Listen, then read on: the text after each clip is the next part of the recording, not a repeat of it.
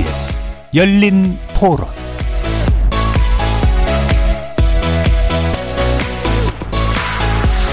안녕하십니까. KBS 열린 토론 정준희입니다. 공정거래 3법 자체가 기업들한테는 좀 나쁜 영향은 있겠지만 경제 민주화라든지 경제 도약을 위해서는 필히 거쳐야 될 과정이 아닌가. 규제를 완벽하게 만들지 않는 이상 어딘가 구멍이 있어서 풍선 효과가 발생하고 그럼 그걸 또 막기 위해서 또 규제가 만들고 또 규제가 만들고 그러니까 우리나라는 이제 법 체계 자체 규제 자체가 무엇 무엇 무엇만 해라는 주의로 되어 있거든요. 선진국의 법 자체는 무엇 무엇만 하지 말고 알아서 해. 라고 해서 자율 경쟁을 유도하는데 우리는 제한들 틀 속에서 기업들이 경쟁하게 만들다 보니까 오히려 국제적인 경쟁력을 좀 잃어, 잃어 가는 것 같다는 생각이 좀 들어요. 기업들 입장에서 상당히 좀 당황스러운 일일 것 같아요. 이번에 김종인 대표가 얘기했던 그 노동법 개정 그것도 어떻게 보면 좀 반대급부의 성격이죠. 기업들한테 하나의 옥죄는 걸 줬으니까 정리거나 그런 문제도 조금 더 기업들한테 약간의 그 혜택을 좀 주겠다? 좀 풀어주는 그런 느낌인 것 같은데. 그런 정책으로 인해서 오히려 대기업에서는 중소기업의 적극적인 참여가 좀 꺼려지는 그냥 이럴 바에는 그냥 우리가 하거나 혹은 그냥 그동안 해왔던 수주 업체에게 하지 실제 새로운 업체를 막 다시 소싱해서 입찰에 참여하는 것조차 부담스러워 할 정도로 오히려 좀 부작용이 있을 수 있을 것 같아요. 긍정적인 부분은 아무래도 대기업이 가지고 있는 힘에만 너무 휘둘리지 않을 수 있다는 게 장점이긴 할 것 같아요.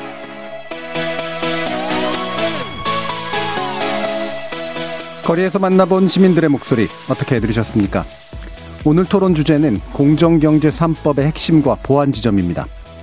정부 여당이 추진하고 있는 상법, 공정거래법, 금융그룹 감독법 개정안, 이른바 공정경제 3법에 대한 기대와 우려가 교차하고 있습니다.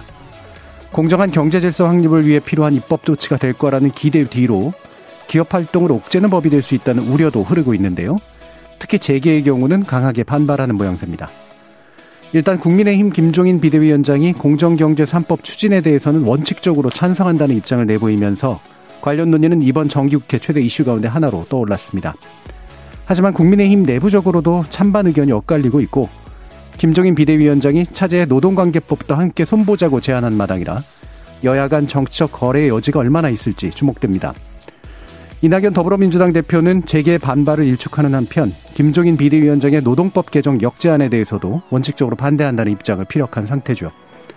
오늘 KBS 열린 토론에서는 공정경제 3법 관련해서 공정한 시장 질서 확립을 위해 필요한 것은 무엇일지 재계가 반발하는 데는 합리적 이유가 있는지 여야 사이에 정치적 교감이 가능한 부분은 어디에 있을지 여야 경제통 인사들과 분석의 전 분석 그리고 전망 들어보도록 하겠습니다.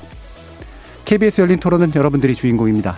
문자로 참여하실 분은 9730으로 의견 남겨주십시오. 단문은 50원, 장문은 100원에 정보 이용료가 붙습니다. KBS 모바일 콩, 트위터 계정 KBS 오픈, 그리고 유튜브를 통해서도 무료로 참여하실 수 있습니다.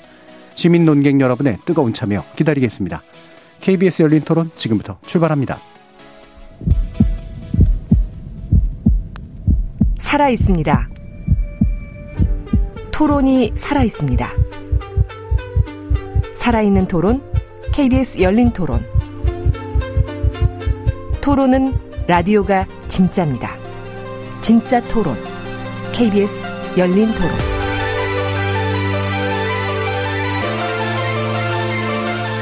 오늘 함께 해주실 두 분의 여야 전문가 소개하겠습니다. 먼저 여당의 대표적인 경제 전문가이시죠. 카카오뱅크 전 대표도 지내신 더불어민주당 이용우 의원 나오셨습니다. 안녕하세요. 이용우입니다. 그리고 야권을 대표하는 경제 전문가십니다. 국민의힘 전 이해운 전 의원 함께 하셨습니다. 안녕하세요. 오랜만입니다. 예. 총선 전에 뵙고 총선 후에는 이제 다시 또 뵙네요. 예. 어, 이용 의원께서는 총선 직후에 또 한 번 뵀었다가 예, 그렇죠. 예, 이렇게 이제 다시 뵙게 됐습니다.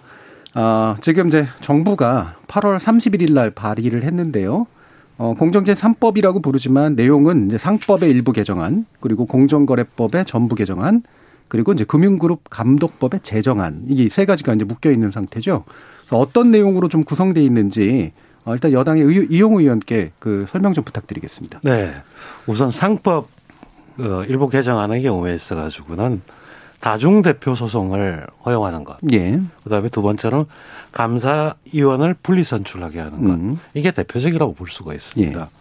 공정거래법의 경우에는 담합, 그중에서 경성담합이라고 그래서 아주 심한 담합에 대해서는 보통 공정거래 관련해서는 공정위가 고발을 해야지만 음. 할수 있는 전속 고발권을 가지고 고발권. 있습니다.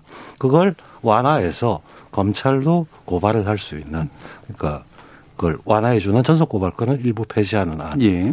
그리고 사익 편취, 사익 편취라는 게 일감 몰아주기 네. 등을 통해서 어떤 회사의 자산을 그 다른 주주나 이런 음. 쪽으로 돌리는 행위 자체에 대해서 규제를 강화하고 그다음에 지주회사의 설립 요건에 비상장 회사의 경우에는 현행은 40% 이상의 지분을 확보해야 되고 상장 회사의 경우에는 30% 아, 20% 이상의 지분을 확- 확보해야 되는데 예. 그걸 각각 50% 30%로 음. 올리는 안. 사실 이거는 예전에 처음 할 때 50, 30이었던 걸 설립을 촉진하기 위해서 예. 했던 걸 다시 원상 복귀시키는 것들. 그다음에 개인이 어떤 공정거래 불공정 행위에 대해서 어떤 회사가 했을 때 소송을 제기할 수 있는 개인이 바로 제기할 수 개인이 있는 제기할 수 있는. 음. 그거가 포함되어 있고요.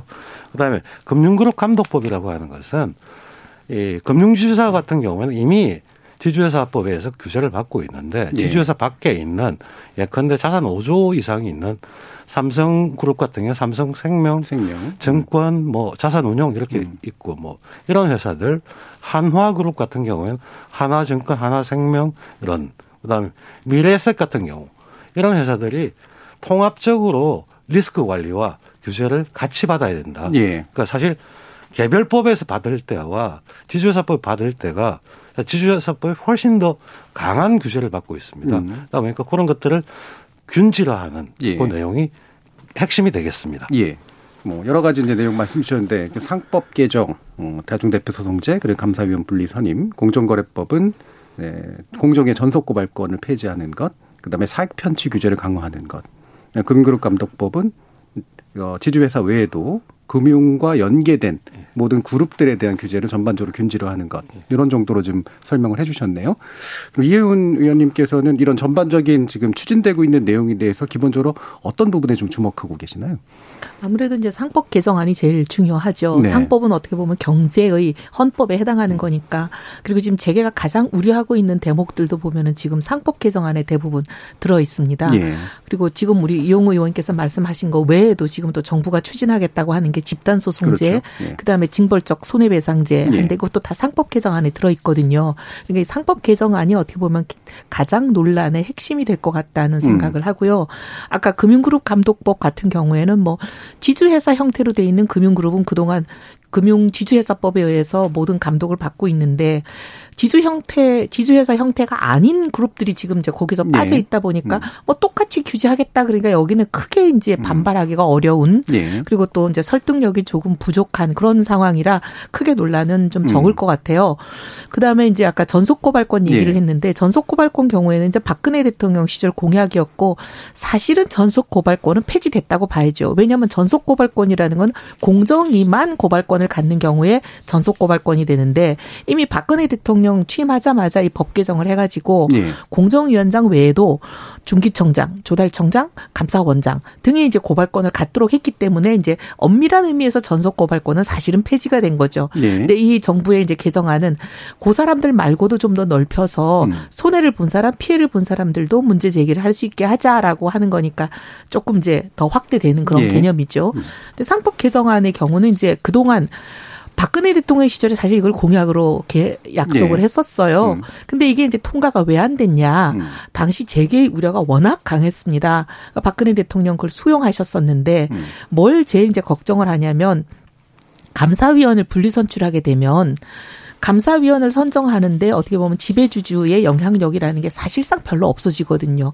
지금 법 개정안을 보면 3%까지 의결권을 제한하니까 옛날에는 뭐 50% 정도의 의결권을 갖고 있던 사람들이 감사위원을 선출하는 그 안건에 대해서는 3% 정도만 의결권을 가지니까 예. 사실상 영향력이 뭐 없, 사실상 보죠. 없어진다고 보는 거잖아요.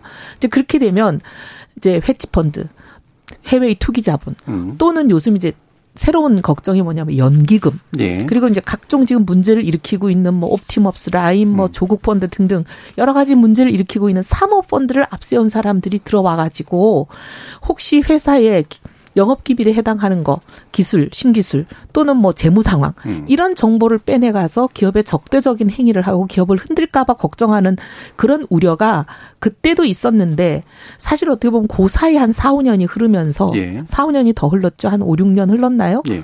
흐르면서 오히려 이런 이- 일들이 이제 현실화되고 하니까 음. 어 왜냐하면 이제 뭐 각종 사모펀드 얘기도 있고 그다음에 연기금의 경우에는 의결권을 가지고 막 들어와서 기업의 경영에 개입하는 경우가 지금 생기잖아요.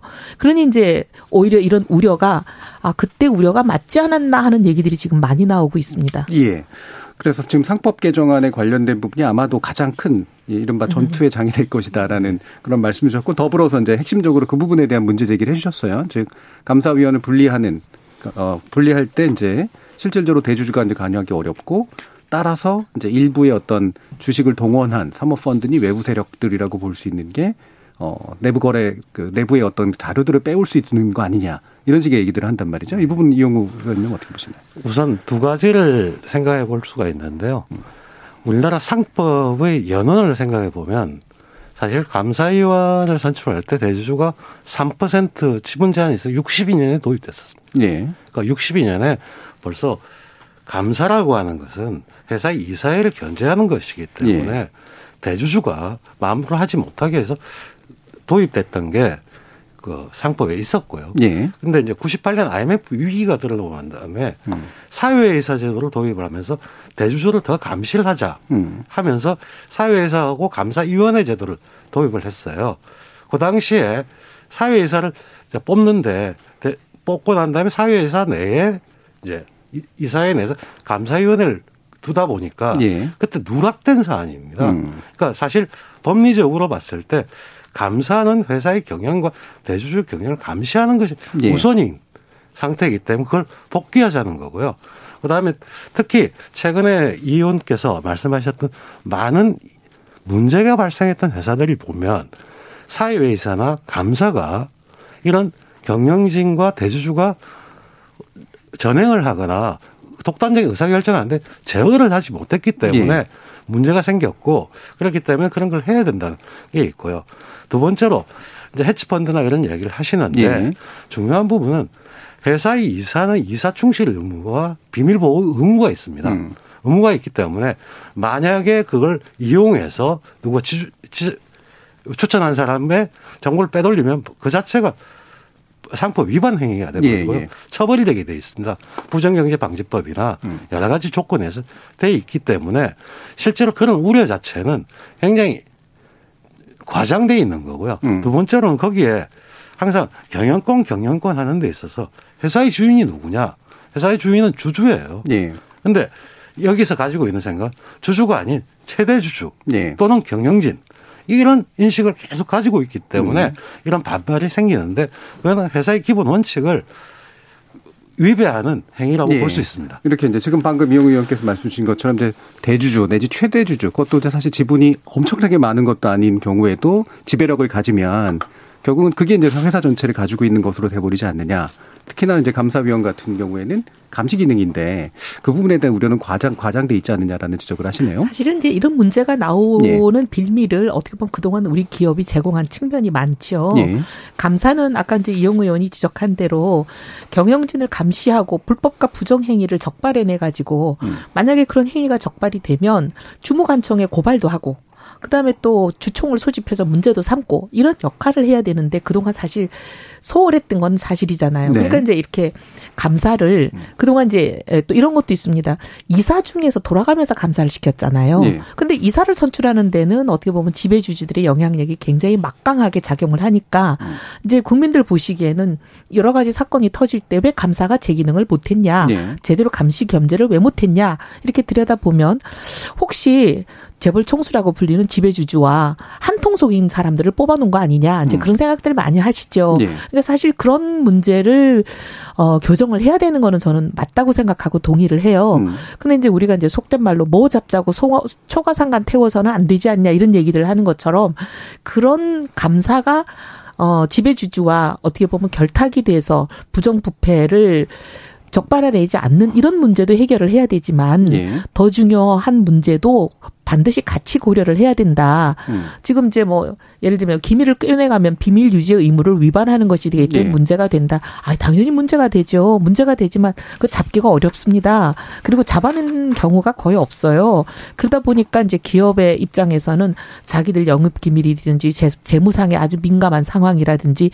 이런 게 주식 시장으로 흘러가고 기업을 흔드는 예. 그런 여러 가지 악 악용될 소지가 있기 때문에 이제 불안해 하는 거죠. 그러니까 기업도 이제 어떻게 보면은 그동안 잘못한 부분이 있지만 음. 그렇다고 또 기업의 얘기를 다 무시할 수는 없고 그런 부분도 감안해서 지금 보면 이제 3% 룰을 지금 법 개정안에 담았잖아요. 예. 근데 이 3%가 이제 과연 그럼 타당한 선이냐? 이거는 이제 시뮬레이션이나 여러 가지 분석을 통해서 좀 선을 조정하는 식의 보완이 될 수 있는 거죠. 음. 그래서 어떻게 보면 안전판을 만들어주고 이런 개혁을 해야 되지 않느냐 하는 그런 얘기죠. 예, 그럼 선을 만들어 준다면 시뮬레이션을 한다면 대주주의 영향력이 어느 정도까지 들어갈 수 있게 해주는 게 맞다고 보세요? 그거는 저는 전문가들의 영역이라고 봅니다. 예. 그것을 이제 분석하고 실정 분석한 여러 전문가들 얘기를 들어보는 게 더 맞는 거고 정치권에서 감나라 콩나라 할 얘기가 좀 아니지 않나 싶어요. 예, 이용 의원님. 저는 그 실제로 회사에서 이사회 구성과 그런 걸 해봤던 예. 상황에서 사실 그 사회이사 중에 감사를 감사위원을 선임한다고 하더라도 보통 회사가 규모가 있다면 사회이사 집행이사까지 포함해서 한 10명 이상이 되거든요. 예. 그한 사람이 있다고 해서 정보를 빼나가는 거 사실은 그 자본시장법에서 미공개 정보 이용이라든지 아까 그런 부분 항상 처벌이 가능합니다. 예. 사실은 그런 것들 잘 안 해왔고 공시를 안 했기 때문에 문제인데 공정거래법상으로 보면은 그런 주주를 추천하게 되면요. 음. 그 주주하고 했던 모든 거래 관계를 다 공시를 해야 되는 의무도 발생을 합니다. 금융기관의 경우에. 이제 그런 방지 장치가 있기 때문에 저는 크게 문제가 되리라고 보지는 않고요. 실제로 제가 50대 그룹을 다 해가지고 사회이사와 지분 같은 걸 다 찾아봤는데 크게 문제가 될 건 없어 보입니다. 물론 뭐 다른 이야기가 있으면 앞으로 법안 심의할 때 여러 가지를 봐야 되겠지만 현재 큰 방향에서는 아까 이, 이 의원님이 말씀하셨듯이 이 안 자체가 2012년 박근혜 정의 어, 대통령의 선거 공약이었고 예. 그 과정에서 계속 논의가 되어 왔던 사안입니다. 그리고 법무부에서 그 당시 황교안 법무부 장관 주도로 해서 만들어졌던 법안이었고 그 법안보다 좀더 후퇴해 있거든요. 그 집중 투표제 같은 것이 빠져 있다든지. 예, 예. 그건 여러 가지 현실을 감안하고 있는 음. 사안이라고 볼수 있습니다. 예. 자, 이 부분에 대해서 뭐 더 말씀 나누면 좋을 것 같긴 한데 되게 핵심적인 부분이라 예, 논의할 게 좀 많아서 약간 더 옆으로 옮겨 볼게요. 그럼 이제 같은 상법 개정안 안에 이제 다중 대표 소송제 도입에 대해서 이제 소송 남발 우려. 이 부분을 이제 지금 재계 측이 반발하고 있는 거잖아요. 이혜훈 의원님은 이 부분 어떻게 보시나요? 네, 저는 그럴 가능성도 있다고 봅니다. 예. 지금 우리 개정안에는 보면은 모 회사가 자회사 지분을 50% 이상 갖고 있는 경우에는 이 다중대표 소송제를 허용한다는 거잖아요. 네. 근데 이제 많은 청취자들이 다중대표 소송제 좀 이해하기 어려우실까 봐 잠깐 설명을 드리면 어, 주주가 경영진을 감시하면서 뭔가 부정이나 불법을 발견했을 때 그걸 소송을 제기하는 거는 한 회사 안에서 일어나면 단일 대표 소송 아닙니까? 네. 근데 이제 이게 다른 회사, 다른 법인을 넘어가서 허용이 될 경우 이게 다중 대표 소송인데 전혀 상관없는 회사의 경영진을 뭐 고발할 수는 없는 거니까 모회사, 자회사, 손자 회사로 연결이 돼 있는 회사에 대해서 하는 거잖아요. 예. 근데 이제 이게 우리나라는 이제 50%만 지분을 가져도 소송을 허용하는 이 지금 개정안인데 미국이나 일본이 이 제도를 시행하고 있잖아요. 예. 그리고 많은 경우 이제 미국, 일본을 자꾸 이제 선례로 들어서 얘기를 하는데 그 두 나라 모두 다 사실상 모회사와 자회사가 동일한 회사로 여길 수 있는 경우에 한해서 합니다. 예. 동일하지 않은 회사에 대해서 다른 법인에 대해서 이쪽 주주가 다른 경영진을 고소 고발한다는 것은 조금 좀 부당하고 무리가 있다 이렇게 보는 거죠. 미국도 음. 일본도. 그래서 100% 지분을 소유한 모 회사가 자회사 지분을 100% 소유한 경우로 한정해 놓고 있습니다. 또는 경영진이 모 회사와 자회사가 동일한 경우 이렇게 하고 있기 음. 때문에 이제 어떻게 보면 이게 남소의 우려를 많이들 얘기하시는데 그런 우려도 실질적으로 현실적인 위협이 되기 때문에 음. 그래서 이제 미국이나 일본처럼 저는 이거를 이제 100%어 지분을 가진 경우라든지 이렇게 좀 제한하는 안전 장치는 필요하다 이렇게 음, 보지요. 실질적으로는 실질적으로 한 회사인, 한 회사인 경우에, 경우에 한정하자. 예. 법인의 이제 법적인 법인은 다르지만 예. 실질적으로는 하나의 회사라고 보이는 경우에는 이게 허용되는 게 타당한데 음. 실질적으로 똑같은 회사도 아닌데 이제 그 소송을 제기할 수 있는 길을 열어두면 남소의 우려가 사실 예. 이제 타당한 측면이 있죠. 예. 네. 이용 의원님. 예, 그 부분 미국 예를 드셨는데 사실 미국이나 이런 경우에서 우리나라 같은 케이스가 없습니다. 모회사가 상장되고 자회사가 상장되는 예를 들면 우리금융지주가 상장돼 있고 예. 우리금융 아 우리 투자증권이 상장돼 있는 이런 형태는 없고요. 그다음에 우리금융 아 LG 지주가 상장돼 있고 LG 전자가 상장된 이런 케이스는 없습니다. 음. 그러니까 상장을 하려면 모회사를 100% 다 가지고 상장을 하든지 아니면 자회사만 상장을 해서 가지고 있는 그 두 가지 형태밖에 예. 허용이 안 됐고 음. 처음에 지주회사 도입을 할 때 실제 그렇게 요구했었습니다. 음. 그러다가 사실 정부가 편의적으로 우리금융지주 민영화 이렇게 하면서 양쪽을 상장하는 아주 이상한 제도를 만들었던 것이거든요.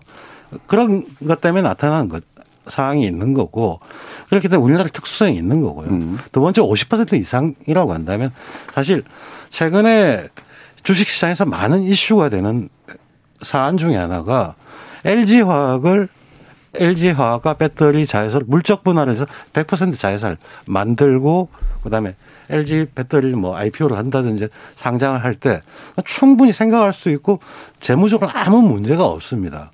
근데 왜 동학개미나 이런 쪽에서 반발을 하냐면 거기서 자신들의 영향 그러니까 LG화학을 들고 예. 있는 상황에서 보다 자회사나 다른 쪽으로 영향을 많이 주게 의사결정을 할까봐. 음. 그리고 왜 그런 이야기가 나왔냐면 지금까지 그래 왔거든요. 예.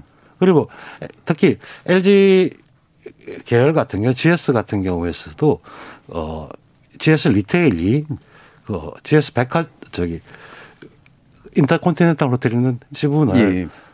사들였는데요. 그거는 그 회사 계열이 아니고 일가들이 가지고 있는 걸 일방적으로 사들인 거예요. 예. 그러면서 회사에 손실을 입힌 행위가 계속 있어 왔기 때문에 시장의 신뢰가 무- 무너지는 상태가 됐습니다. 음. 그런 상황을 막기 위해서는 특히 자회사에서 일어나는 행위 자체에 대해서 모회사 지분을 가지고 있으면서 바로 자신의 재산 상황과 가치에 영향을 주기 때문에 그 행위에 대해서 제기할 수 있는 건 당연히 해줘야 된다는 예.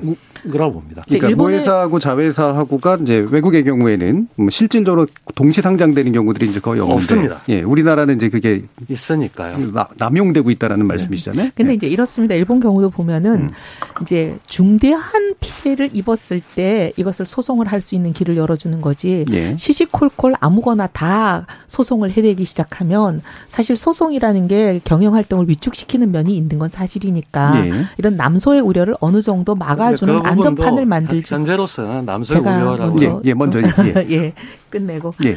예를 들면은 이제 모회사가 보유하고 있는 주식이 자회사의 20%를 넘는다든지 음. 예를 들면 이제 그 문제는 소송을 할 때는 뭔가 피해를 입었다고 본인들이 생각하기 때문에 소송을 하는 거잖아요. 예. 그 소송을 걸게 되는 피해의 규모 자체가 기준을 잡아라. 기준을 잡아서 예. 어느 정도 이상의 피해를 입었을 때 음. 중대한 피해라고 인정이 될 때 뭐 이런 식으로 이제 제한을 많이 걸거든요. 예. 그러니까 무조건 소송을 다 할 수 있게 뭐 몇 프로 지분을 갖고 있더라도 그냥 소송을 걸 수 있게 해주기는 이게 너무 남소의 우려가 있으니까 예. 어느 정도 소송을 걸 수 있는 사람에 대해서도 뭐 주주 대표 예를 들면 이제 소송을 거는 것도 보면은 주주를 대표해서 소송을 건다 이런 예. 기 때문에 지금 어 다중 대표 소송이라는 이름이 붙는 음. 거잖아요. 근데 과연 소송을 거는 이 사람이 주주를 대표할 수 있는 적절성 요건을 충족하느냐 등등 이런 것을 제한을 해주는 게 오히려 안전판이 되죠. 예, 지분에 관련된 문제, 그 다음에 대표성이 있느냐의 문제, 그 다음에 피해의 규모, 피해나 이런. 것이 심각성이 있는가 예. 문제, 이런 기준들에 대한 그런 보완 것을 장치. 좀 이제 보완 장치를 만들어 줘야 예.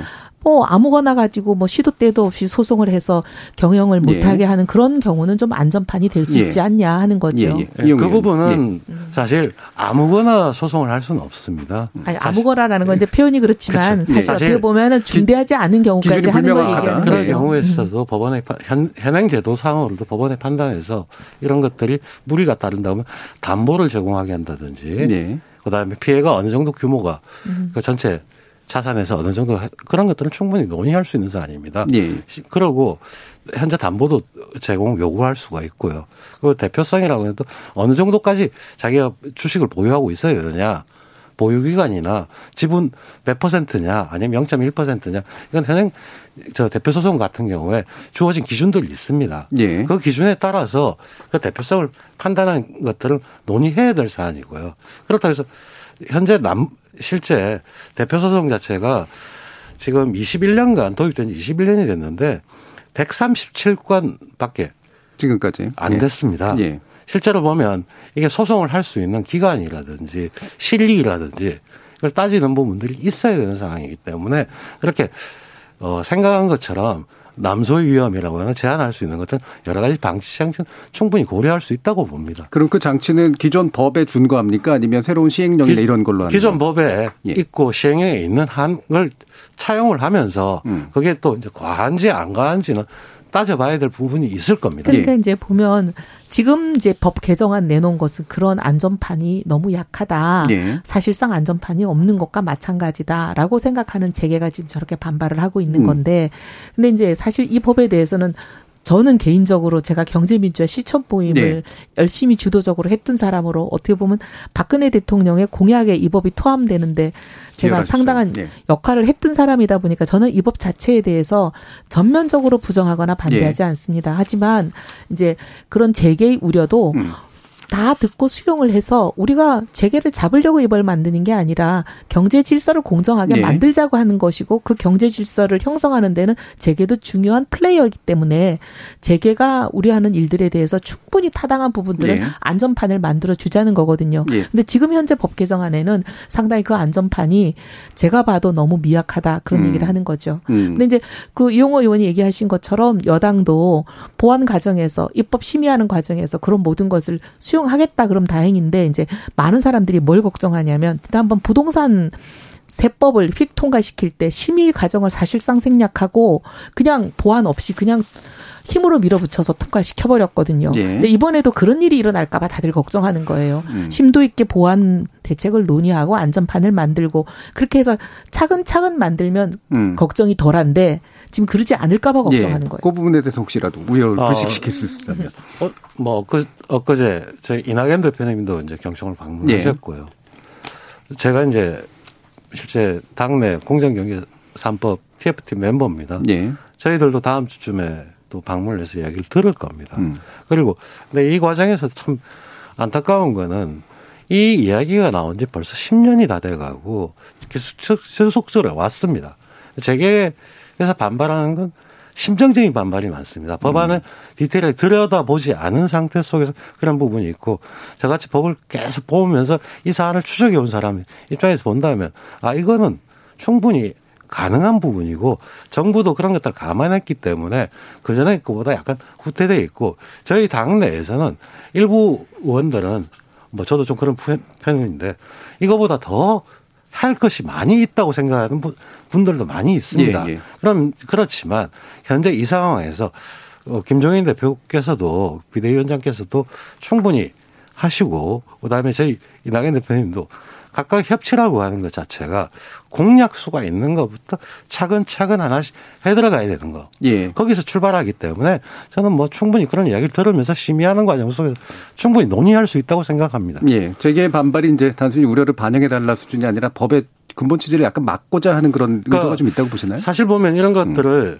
공정산법, 그 다음에 처음에 이제 재계에서는 규제산법, 음. 규제 남발 이런 타이틀을 씌워버리거든요. 논의 자체를 난, 아, 왜 발목을 잡냐? 이런데 그 이야기 저변에 깔려 있는 건 회사의 주인은 주주가 아니고 경영진 또는 최대 주주, 일부의 최대 주주일 것이다. 내가 경영을 하는데 왜 너희가 간섭을 해? 음. 여기서 출발하고 있는 것들, 이 전제되어 있다는 것입니다. 실제로 이제 국민의힘 쪽이나 이런 데 받아들이지 않죠. 예, 국민의힘 예. 쪽이나 이런 데서도 이제 사실 김종인 비대위원장은 이제 원칙적으로 동의하지만 내부 약간 반발 기류 같은 걸 보면 공정거래 3법, 아, 공정경제 3법이라는 이른바 네이밍 대단히 잘못돼 있다. 속이는 거다. 뭐 이런 식의 얘기를 하시기도 하더라고요. 근데 이제 둘 다 네이밍이 가치 중립적이지 않잖아요. 네. 공정경제 3법이라고 하는 것도 보면 상당히 이 법을 찬성해야만. 공정한 음. 사람들인 것처럼 그런 어떻게 보면 뉘앙스를 주는 거니까 예. 이 공정경제 3법이라는 이름 자체도 저는 가치 중립적이지는 않고 음. 반면 또 재계가 규제 3법이라고 예. 하는 것 자체도 어떻게 보면 이거는 막아야 된다는 그런 뉘앙스를 주니까 그렇죠. 두 개가 두 쪽이 다 저는 보니까 가치 중립적이 지 않다고 음. 생각해요. 그냥 뭐 상법 개정안하고 뭐 다른 이름을 가치 중립적인 이름을 붙이면 좋겠다는 생각은 드는데 예.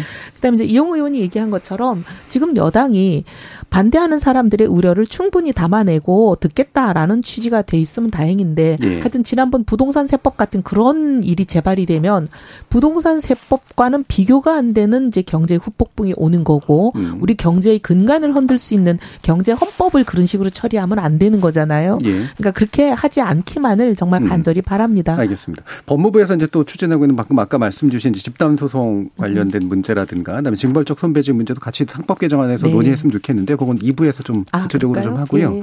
어, 공정거래법 개정안 관련해서 한 번 더 다루죠.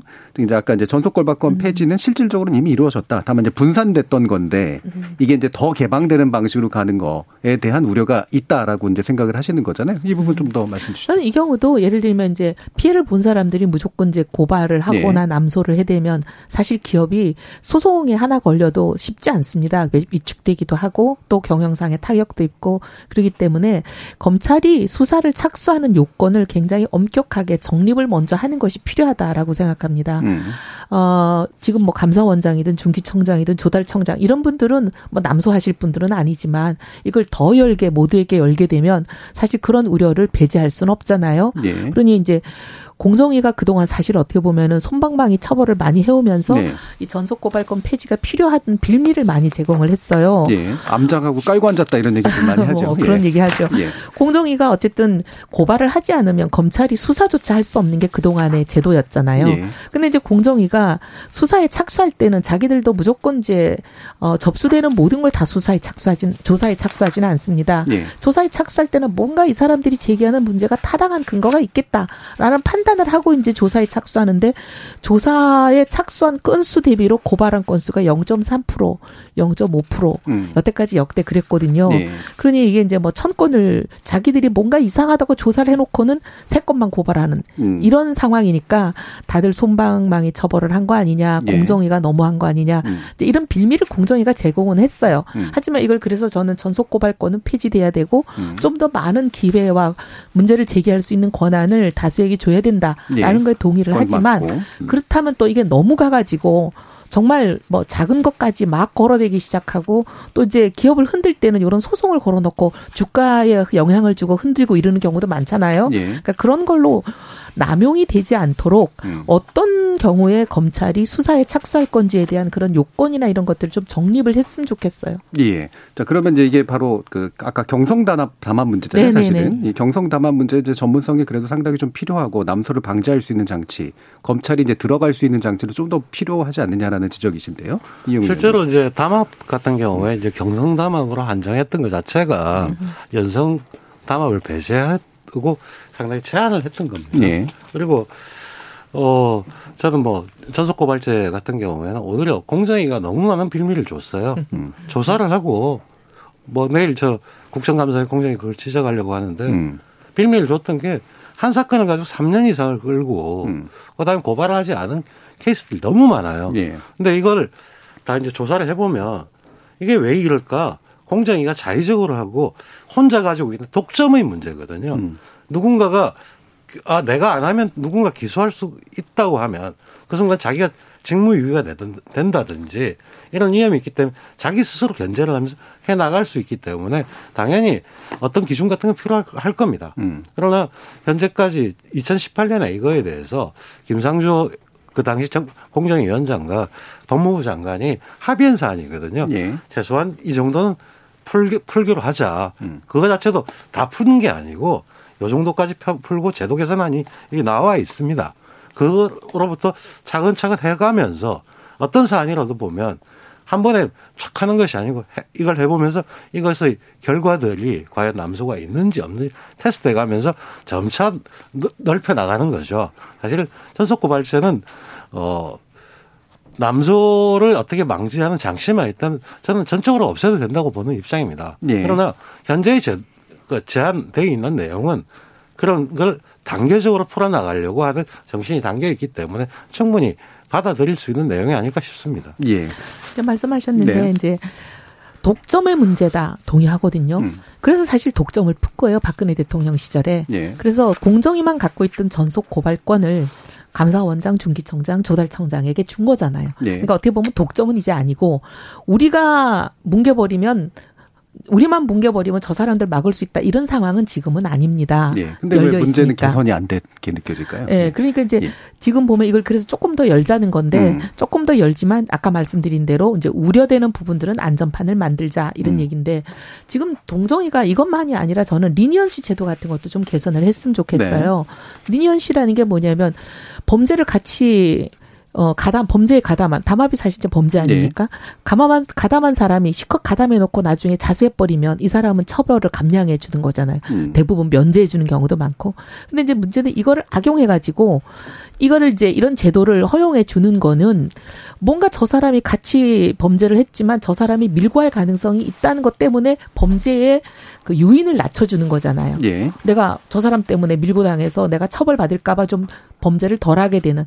그건 좋은데 이제 이 leniency 제도를 하는 이유 중에 하나가 뭔가 담합을 이 담합이라는 게 은밀히 이루어지기 때문에 굉장히 구체적인 그 입증을 하기가 어렵거든요. 네. 근데 그 어떻게 언제 만나서 어떤 식으로 담합을 했는지를 구체적인 정보를 얻어내서 그 사람들에게 이제 처벌을 할 때 입증을 하려고 leniency 제도를 두는 건데 네. 왜 밀고 하게 하면 이제 언제 만났는지 무슨 얘기를 했는지 누가 뭘 제안했는지 이게 다 나오잖아요. 일종의 plea bargaining이 예. 죠 예. 근데 이제 지금 우리나라 leniency 제도는 그런 음. 구체적인 정보는 하나도 안 주고 그냥 나 담합에 가담했어요. 음. 요것만 해도 그냥 풀어주는 거예요. 음. 처벌을. 그, 그 범죄자를. 네. 그러니까 음. 이게 어떻게 보면 leniency 제도를 두는 목적을 달성도 못하면서 오히려 범죄자에게 면죄부만 주는 그런 제도로 악용이 되고 있는 상황이라 네. 이 차제에 나는 그런 것도 좀 같이 개선을 해야 된다고 봅니다. 예, 이영훈 의원님. 전 예. 당연히 그렇게 예. 보고 있습니다. 리니언시 같은 경우에 있어서도 음. 구체적이야죠. 음. 근데 리니언시도 사실은 전속 고발권을 가지고 공정위가 하고 있기 있다? 때문에 음. 사실은 그, 그 사람을 왜 했으면 보호해야 될그 보호, 비밀 보호는 필요하지만 예. 합당한 근거가 있어야 되는데 음. 그 판단의 근거를 지금 찾아보기가 힘들어요. 음. 그래서 왜 그럴까? 똑같은 케이스를 가지고 어느 쪽은 leniency에서 감면이 되고 해주고. 어느 쪽은 감면이 안 되고 1차 leniency, 2차 leniency 할때 얼마씩 할 때 규칙 자체가 예, 예. 지금 공정위가 정확하게 지키지 못하고 있고 설명해내지 못하는 부분들이 있기 때문에 예. 그런 것들을 또 다른 한쪽의 그 watchdog이 음. 작동을 하게 된다면 서로 경쟁을 하면서 그 공개를 할 수 있게 하고 그걸 스스로, 스스로 견제하게 만들어주는 예. 그런 거죠. 사실 검경 수사권 조정도 검찰이 기소권을 독점하고 있기 때문에 문제가 생겼던 거거든요. 그럼 자기 마음대로가 되는데 그렇지 않은 쪽이 있다면 항상 부담스럽죠. 예. 누군가가. 예. 예를 들면 미국 같은 경우에 있어 가지고 한 사안에 대해서 기소할 수 있는 권한을 가진 데가 수없이 많습니다. 제, 제가 독점권을 가지고 있어서 기소를 하지 않아 버리면 다른 사람 기소해서 예, 예. 유죄가 나면 저는 직무유기가 되는 예, 것이고. 예, 그 부분이 약간 확장되는 경향이 그렇죠. 있어서요. 일단 여기까지만 일단 끊고, 음, 음. 예, 그 구체적인 또 어, 논의할 내용들 일부 몇 개 더 있는 것 같은데 그건 2부에서 좀 더 자세히 다뤄보도록 하겠습니다. 청취자들 의견도 좀 많이 들어와 있어서요. 어, 문자 한번 들어보고 가겠습니다. 정희진 문자 캐스터. 네, 지금까지 청취 자 여러분이 보내주신 문자들 소개합니다. 7655님. 세계 9위의 경제 규모에 걸맞게 대기업의 독점을 막을 수 있는 공정경제 3법은 통과되어야 합니다. 종욱님, 공정하게 경쟁하라고 하니 불평불만 늘어놓는 기업들이 문제입니다. 대기업의 경쟁력 남용은 경제력 남용은 통제해야 합니다. 세계 여행이 꿈님. 기업이 소액 지분을 가지고 승계 등을 마음대로 해온 게 문제죠. 제대로 처벌이 이루어지지도 않았고요. 감사라도 외부에서 뽑아야 한다고 생각합니다. 해주셨고요. 프로도토스님. 코로나19로 국민들뿐만 아니라 기업도 어려운 상황인데 공정거래 3법은 기업 경영의 근간을 흔들 수도 있는 규제라고 봅니다. 두 분 토론자께서는 김종인 비대위원장이 주장한 노동관계법 개정에 대해서는 어떻게 생각하시는지요? 9952님. 해외 사례에 비하면 우리나라는 법이 약하니 빠져나갈 국리만 합니다. 공정거래 3법은 지난 정부에서도 5년 가까이 논의한 걸로 알고 있습니다. 여야 그리고 정재계의 협치가 필요한 시점이에요. 라고 보내주셨네요. 네, KBS 열린 토론. 이 시간은 영상으로도 생중계하고 있습니다. 유튜브에 들어가셔서 KBS 일라디오 또는 KBS 열린 토론을 검색하시면 지금 바로 토론하는 모습 보실 수 있습니다. 방송을 듣고 계신 여러분이 시민 농객입니다. 계속해서 청취자 여러분들의 날카로운 시선과 의견 보내주세요. 지금까지 문자캐스터 정의진이었습니다. 토론이 세상을 바꿀 수는 없습니다. 하지만 토론 없이 바꿀 수 있는 세상은 어디에도 없습니다.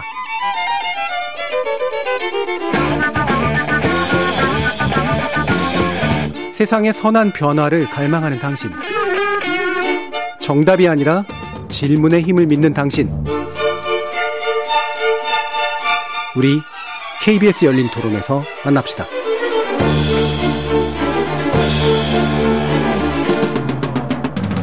KBS 열린 토론 오늘은 공정경제 3법의 핵심과 보완 지점이라는 주제로 국민의힘 이혜훈 전 의원, 더불어민주당 이용우 의원 이렇게 두 분과 함께 하고 있습니다. 어, 아까 앞에서 주요 쟁점 가운데 좀 남겨놨던 것 중에 하나는 이제 금융그룹 감독 법이라고 하는 것을 제정하는 안에 대해서였는데 이제 두 분의 의견 차이가 많으신 것 같지는 않아서 이게 크게 재계 반발이나 이런 것들은 정당성은 별로 없다 이렇게 보시는 건가요? 이중 처벌이라고들 얘기를 하시는데 예. 이중 처벌이라고 보기까지는 좀 설득력이 약해요. 예. 이미 지주 형 회사 형태의 금융 그룹은 감독을 받고 있는데 음. 그 같은 감독을 비지주 형태, 예. 지주 회사 형태를 가지지 않은 금융 그룹에도 하겠다는 건데 그걸 반대하기는 좀 예. 설득력이 좀 부족하지 음. 않나. 음. 그래서 제게도 이 문제 가지고 그렇게 세게 얘기는 안 하는 것 같아요. 예. 음. 상법 개정안은 세게 얘기할 것 같은데. 이 예. 부분은 사실 보면 어, 금융 소그룹을 가지고 있는 회사들이죠. 예. 사실 보면 소그룹에서 예전에 이제 뭐 중간 지주회사로 이렇게 허용할까 말까였는데 그랬을 때 소그룹 자체가 이제 금융은 서로 얽혀 있기 때문에 리스크가 중복되는 게 있습니다. 음. 따로 떨어지면 보이지 않는 게 결합해서 나오는 리스크가 있기 때문에 그 리스크를 측정을 하고 보고하고 하는 체계에 관한 문제이기 때문에 큰 문제는 없어 보입니다. 예, 알겠습니다. 자, 그러면 이제 다시 상법 개정안에서 아까 이제 지금 추가되고 있는 것인 집단 어, 그, 저, 징벌적 손해배상안에 관련된 거고요. 그 다음 집단소송제는 이제 집단소송법을 새로 이제 제정하겠다라고 이제 얘기하고 있는 건데, 이 부분에 있어서도 이제 꽤 큰 우려들을 이제 얘기하고 있는 분위기에 대해서는 이현 의원은 어떻게 보십니까? 근데 이제 사실 지금은 정권 관 증권 관련해서만 뭐 주식 조작인 주가 조작이나 예. 뭐 분식 회계나 뭐 여러 가지 관련해서는 증, 집단 소속을 허용하고 있는 거잖아요. 예. 근데 이제 이거를 모든 산업 분야에 확대하겠다는 게 이번 상법 개정 아 저기.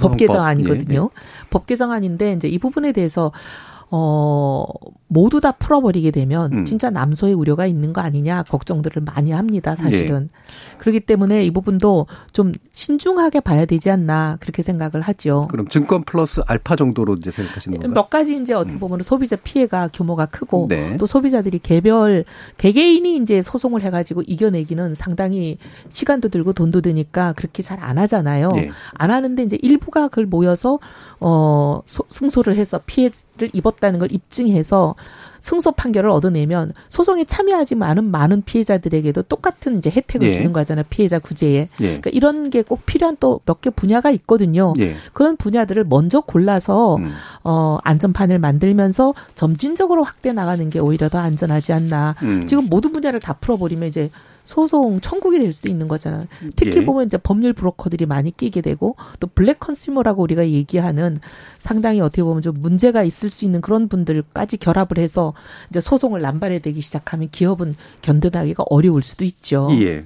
그러면 이를테면 이제 증권은 일부 사례가 있었고요. 예. 네. 그 가습기 살균제 피해 뭐 이런 것들이 이제 그런 아, 경우가 될 수 있을까요? 예. 예. 살균제 같은 거는 그- 사실 필요한 그런 부분이 부분이죠. 예.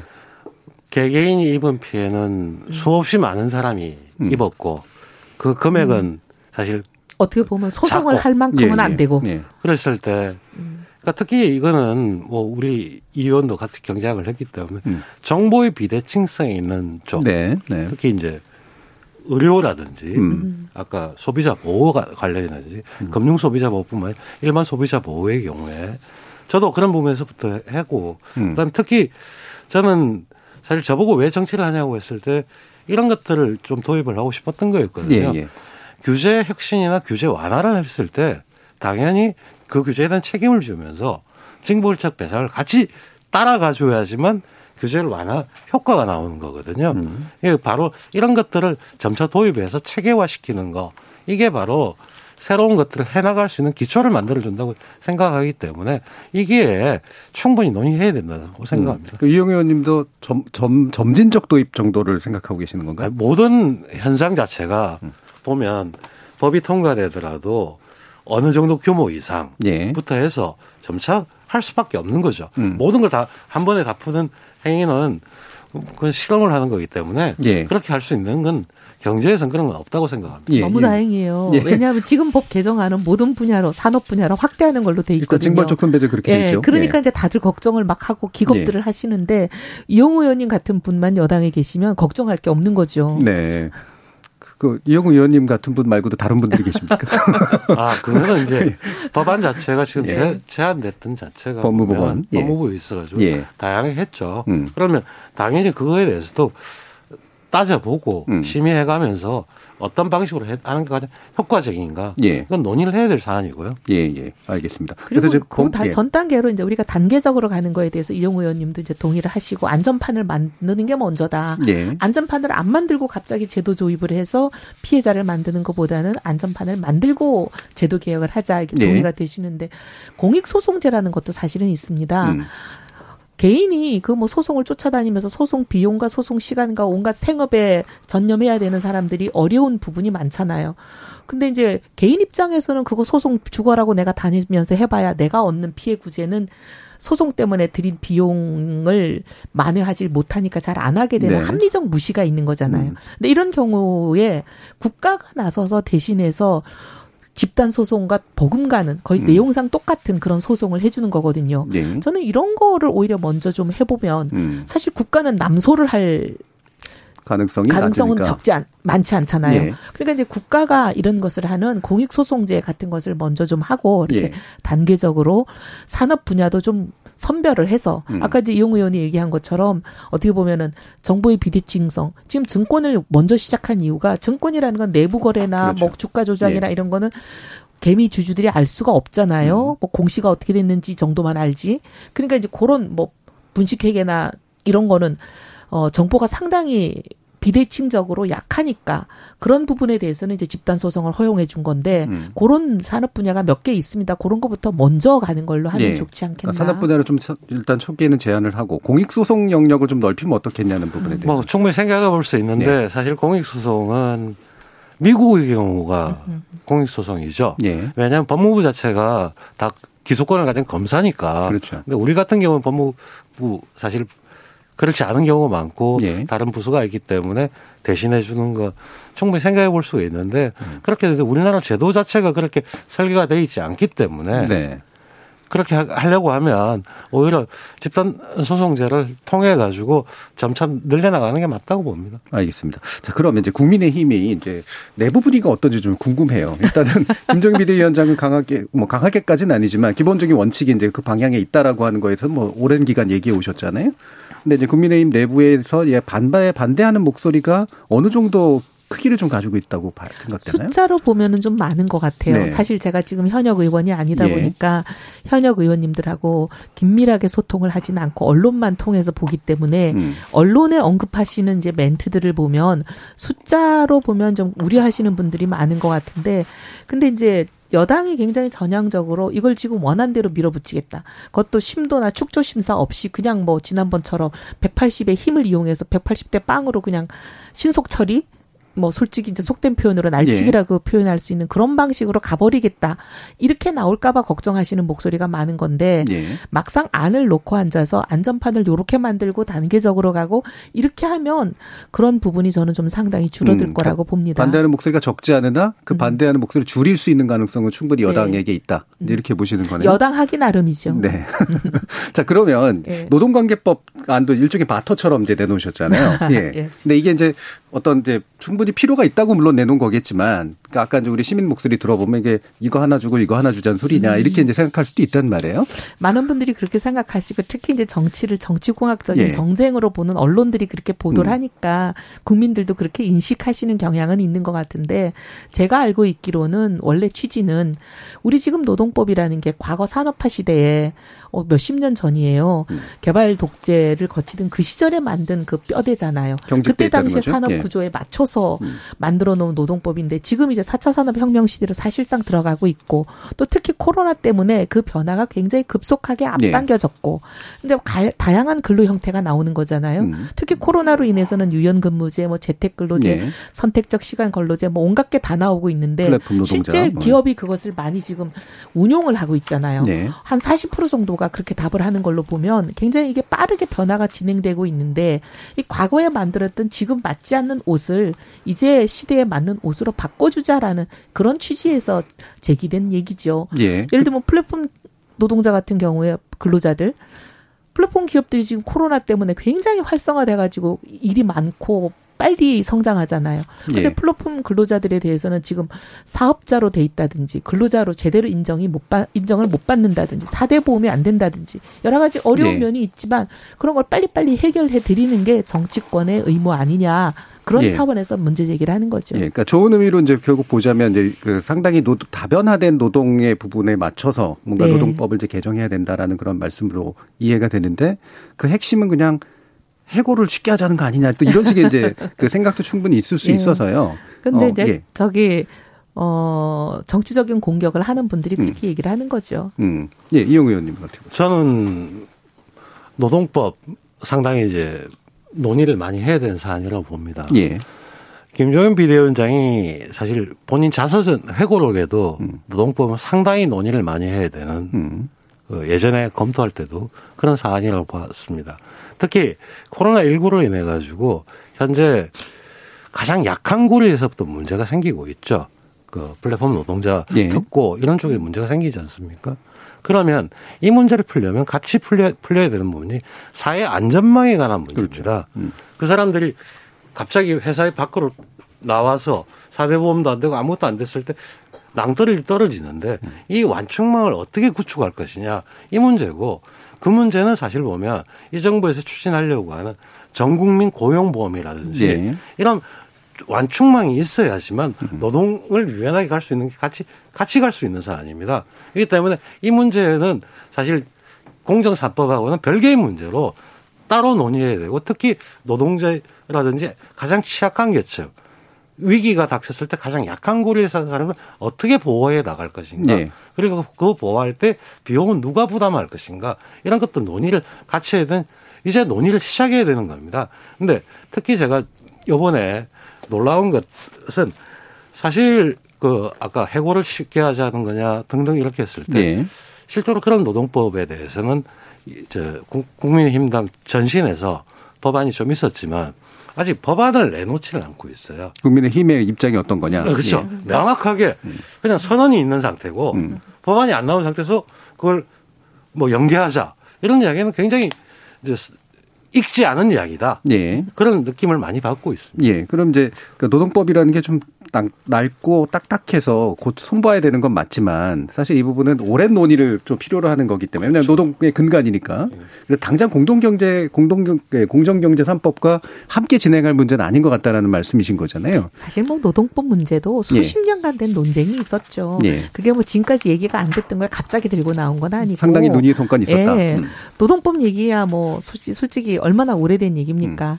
그러니까 그게 이제 지금 꺼냈다 그렇게 얘기하기는 어렵고 음. 발의된 법 안이 없다 그 얘기인데 의원들이 개별 발의한 것들은 있으니까 예. 그걸 뭐 당 차원의 공식 발의가 아니라 하더라도 소속 의원들의 발의는 그 당의 의견으로 음. 해서 같이 논의하면 되지요. 예. 그럼 현실적으로 어떻게 생각하세요? 공정경제 3법은 지금 사실 21대 정기국회에서 지금 이번 정기국회에서는 처리하는 게 정부 여당의 이제 목적인데 물론 논의는 해야겠습니다만 그러면 함께 간다고 하더라도 노동법이 좀 순서 보조를 맞춰서 가는 거라고 보시는 건가요? 아니면 일단 논의 테이블에 올리자 이런 말씀이신 건가요? 논의 테이블에 올려야죠. 이게 예. 중대한 문제를 그냥 외면하고 갈 수는 없잖아요. 예. 그러니까 노동법 문제도 올려야 되고 특히 지금 이제 정부가 어, 아이로의 핵심 협약 중에서 그렇죠. 여덟 개 부분을 대한민국이 가입하지 않았다. 예. 그뭐 이렇게 이제 주장을 하면서 지금 노동법 개정안 관련해서 이제 밀어붙이는 상황이잖아요. 음. 그거 얘기할 때 같이 논의하자는 거죠. 예. 그 부분에 대해서 아이엘로 좀- 문제요. 예. 아니 뭐 워낙 경제학 잘뭐 저보다 많이 하셨으니까. 무슨 말씀을?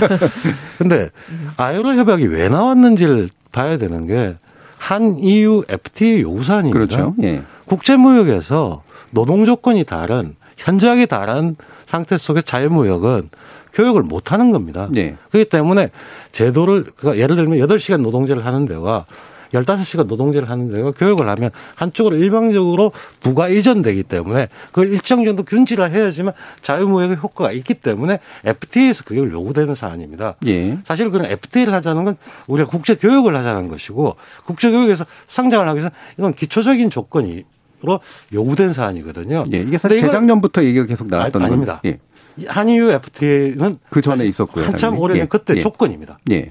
근데 그 ILO에서 공식적으로 문제 제기하고 이런 게 그때부터 예. 제기돼 있었고 한 EU EU에서 요구돼 있고 예. EU에서 아이로 협약을 지켜라가 음. EU FTA의 전제 조건이고요. 음. 그걸 언제까지 하겠다는 게 우리 정부가 유예를 받아놨다가 그 그렇죠. 기간이 예. 온 겁니다. 예, 예. 그럼 그걸 안 한다는 건 우리가 국제 교육을 안 한다는 소리가 돼 버립니다. 음. 그런 상태이기 때문에 최소한 그것도 하나씩 해 들어가야 되는데 그거하고 지금 이제 노동법 문제 같이 얽혀 있는 문제이기 때문에 예. 저는 이게 병행되기는 좀 곤란하고 논의는 충분히 해야겠지만 예. 그리고 공정 3법의 경우에 있어 가지고는 현재 양당이 지도부가 같이 공약수가 있기 때문에 예. 그것부터 해야 되고 특히 노동법의 경우에는 사회 안전방 문제와 이런 부분을 같이 고려하기 때문에 좀 더 시간이 걸리지 않을까 이렇게 예. 봅니다. 그 아일로 별개의 협- 문제로 보는 거죠. 예. 아일로 협약 비준은 이제 유예 기간이 이제 다 된 거기 때문에 정부가 우선 처리를 해야 된다라는 것인 거잖아요. 노동법을 뭐 같이 논의를 한다고 하더라도 예. 근데 그게요. 지금 뭐 시간에 쫓겨서 빨리 처리하자 이렇게 얘기할 문제는 아니고 예. 이 정부가 출범하고 3년 반이 됐습니다. 지금까지 뭐 하다가 이제 와가지고 시간 안 남았으니 그냥 논의 없이 통과시키겠다 이렇게 하는 걸로 들리는 거죠. 음. 근데 이 굉장히 중대한 내용들이 뭐가 있냐면 노조를 퇴직한 사람, 실직자, 해고자, 해고자. 예. 그다음에 또 심지어 사회 활동가 이런 사람들까지도 노조 가입을 허용해주고 노조를 위해서 일하는 사람들에게 기업이 임금을 지급하고 이 굉장히 이제 받아들이기 어려운 것들이 많잖아요. 지금 예. 우리 정서에서 그러니까 이런 문제 를 논의 안 하고 그냥 아이로 협약을 우리가 하기로 한 시간이 마감 시한이 다 됐으니까 여태까지 숙지 안 하다가 갑자기 시한 앞에 그냥 우리 휙 통과시키겠다 이렇게 해가지고는 어렵죠. 자, 그럼 이게 국제법적 측면하고 국내법적 측면에서 국내법적으로 일정한 어떤 변형이 가능한 그런 정도의 여지가 있는 겁니까? 어떻습니까? 어느 정도 여지는 있을 것 같긴 하지만 예. 사실 보면 이게 그 한EU FTA를 할때 기본 전제 조건이었고 그리고 뭐 지금 갑자기 와서 하는 것이 아니고 이 정부 초기에서부터 계속적으로 지난 20대 국회에서 논의 계속 했었고 안 된다. 그때도 이제 일방적으로 논의가 되지 않고 예. 일방적으로 아- 된- 해야 된다 안 된다는 얘기는 반복됐던 사안입니다. 예. 그렇기 때문에 저는 테이블에 올려야 된다. 근데 이것도 이제 한국적 특수성을 감안할 수밖에 없는 게 음. 유럽의 노조와 우리 노조는 완전히 다릅니다. 유럽의 노조는 자기들의 근로 조건이나 임금이나 이런 걸 가지고 파업을 하고 협상을 벌이고 단체 교섭을 하는데 우리나라 노조 많이 아시지만 사회적인 이슈, 정치적인 이슈 다 끌어와 가지고 모든 것을 다 얘기하는 그런 경향이 있잖아요. 근데 이제 이렇게 사회 활동가, 심지어 뭐 해직자, 해고자 이런 사람들까지 다 노조 활동을 하도록 허용해주고 노조 전임자에 대해서는 임금까지 지급하는 이런 상황이 되면 기업 입장에서는 이제 그 노조들이 노사 문제만이 아니라 온갖 사회적인 모든 이슈까지 다 들고 들어와서 노사 관계가 풀기 어려워지는 상황으로 치닫잖아요. 음. 그러니까 그런 한국적인 특수한 상황을 감안 안 하고 유럽이 하니까 우리도 해야 된다. 이렇게 하기는 지금 쉽지 않은 상황이죠. 음. 현재 쟁의에 관련된 법률상 모든 문제를 이렇게 노동 쟁의화 시킬 수 있는 거는 아니지만. 실제 그렇게 하죠. 예. 실제 그렇게 하잖아요. 실제 그 차이가 생기는 이유는 뭐라고 생각하세요? 어떻게 보면 법의 집행이 예. 그 엄정하게 되지는 않죠. 근데 음. 이제 법의 집행도 사회 간행이 오랫동안 우리는 그렇게 해왔기 때문에 그걸 특정한 이제 어떻게 보면 노조에 대해서 음. 집행을 강화하기가 쉽지 않은 그런 이 사법부의 문제도 같이 걸려 있습니다. 음, 사법부의 문제도 있고 이제 행정이 이제 정치적으로 고려하는 면도 있다. 그렇고, 예. 이영희 의원님. 사실 그 문제는 뭐 이혼 이야기도 좀 있을 수가 있지만 예. 현재 우리나라 이제 유럽하고 비교했을 때 노조 조직률이라든지 이런 부분이 상당히 차이가 있고요. 그다음에 최근에 이제 노조 같은 경우에 제- 현대자동차의 경우에도 무분규 타결을 하고 있고 각각 그 노조도 변하고 있는 겁니다. 이 상황에서 위기가 됐을 때 이런 정치적 이슈를 가지고 하는 것이 아니라 자신들의 생활과 그다음에 최근에 작년에 올 초죠 노사정 그 경사노위에서 했던 경우에 있어서도 한국노총 같은 경우에 있어서는 일정 정도 사회적 기금으로 해서 비정규 자기들이 부담하려고 하는 그런 해박까지도 준비가 돼 있는 그러니까 사실 우리 노조도 변하고 있고요. 현, 현실에 예. 있어가지고 이때 충분히 그런 부분 논의하면서 하는데 아직까지 그렇게 논의가 많이 된 사안은 아니라고 보입니다. 예. 그러면 이제 이 아이로 협약 비준의 어떤 형태, 추진의 어떤 시한, 그 다음에 단계, 뭐 이런 것들은 대충 어떻게 될 거라고 예상을 하세요? 저희 당의 입장에서는 뭐 좀- 제가 지도부는 아니, 아니기 예. 때문에 명확하게 할 수 없지만 현재 계속적으로 한 이후 FTA에 요구되는 사안이고 계속 미뤄왔던 거거든요. 음. 시간을 달라 해왔는데 참 이 최근에 국제교육 상태나 이런 걸 봤을 때 오히려 그것 때문에 교육에 무리가 오지 않을 거라는 걱정이 좀 많기 때문에 조속하게 논의해서 빨리 됐으면 하는 심- 심정이죠. 예. 지금 이현 의원님 그럼 이 부분에 재계 우려나 반발은 언제나 있는 거니까. 언제나 어느- 있는 건 아니지, 예. 그러니까 언제나 있죠. 예. 근데 이제 그 재계의 우려를 다 듣는 것, 예. 듣자는 것도 아니고. 그 중에 이제 상당히 타당해 보이는 음. 거는 우리가 감안하고 고려해야 되지 않냐 그런 얘기죠. 예. 근데 지금 이제 아까 얘기한 그런 부분 있잖아요. 사회 활동가, 해직자 뭐 이런 분들까지 다 이제 단체 파업을 하게 되면 음. 직장 주요 시설들에 들어오는 것은 막아져 있지만 주요 시설이 어디냐에 대해서도 굉장히 논란이 있고 이게 네. 잘 지켜지지 않잖아요. 음. 그럼 뭐 회사에 속하지 않은 사람이 들어와서 파업을 어 선동하거나 참여하거나 또 온갖 사람들을 만나고 다니는 이런 일들이 어떻게 보면 기업 입장에서는 상당히 어려운 일이죠. 음. 기업을 흔드는 일이니까. 근데 이런 부분에 대한 안전판을 만들지 않고 아예로 협약 비준 시간이 다 됐으니까 그냥 마감에 맞춰서 처리하자 이렇게 나오면 우리 경제 무너지는 게 더 중요하지. 그러지 않겠어요? 노조 가입의 허용 범위라든가 그다음에 네. 이제 사업장을 어- 점거하는 그런 부분이라든가 이런 부분에 대해서 약간의 어떤 변형 또는 안전판 이런, 이런 게 지금 이제? 보면 우리 노조들의 권한을 유럽 수준으로 강화하겠다는 게 지금 ILO 협약의 예. 핵심 아니에요. 근데 이제 그러면 노조 권한만 강화해 주면 되는 거냐? 노사가 대등하게 권한을 가져야지. 음. 그래서 지금 이제 경영자 측에서 요구하는 거는 보면 단체 교섭권이나 그런 것 중에서 그동안 좀 사측에 불리하게 돼 있던 것들도 이번에 그럼 고쳐서 네. 노도 강화되면 사도 어느 정도 자기들의 그동안 부당했던 문제를 이번에 해결을 하자. 양쪽의 문제를 다 해결하자.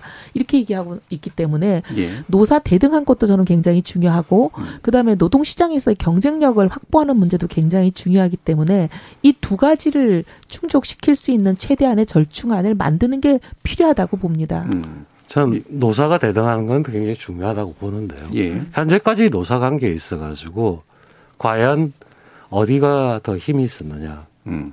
그건 당연히 경영 사측입니다. 예. 노조 측이 굉장히 약하고요. 그리고 걸핏하면 무슨 일이 있으면 소송을 제기해서 소송을 제기하면서 손해배상 청구라든지 예. 이렇게 하면서 그걸 견디지 못하는 상태를 만드는 그런 행태들이 있어 왔거든요. 예. 아직까지도 기울어지는 운동장이고 그런 상태 속에서 사측의 무분별한 노조 탄압 행위.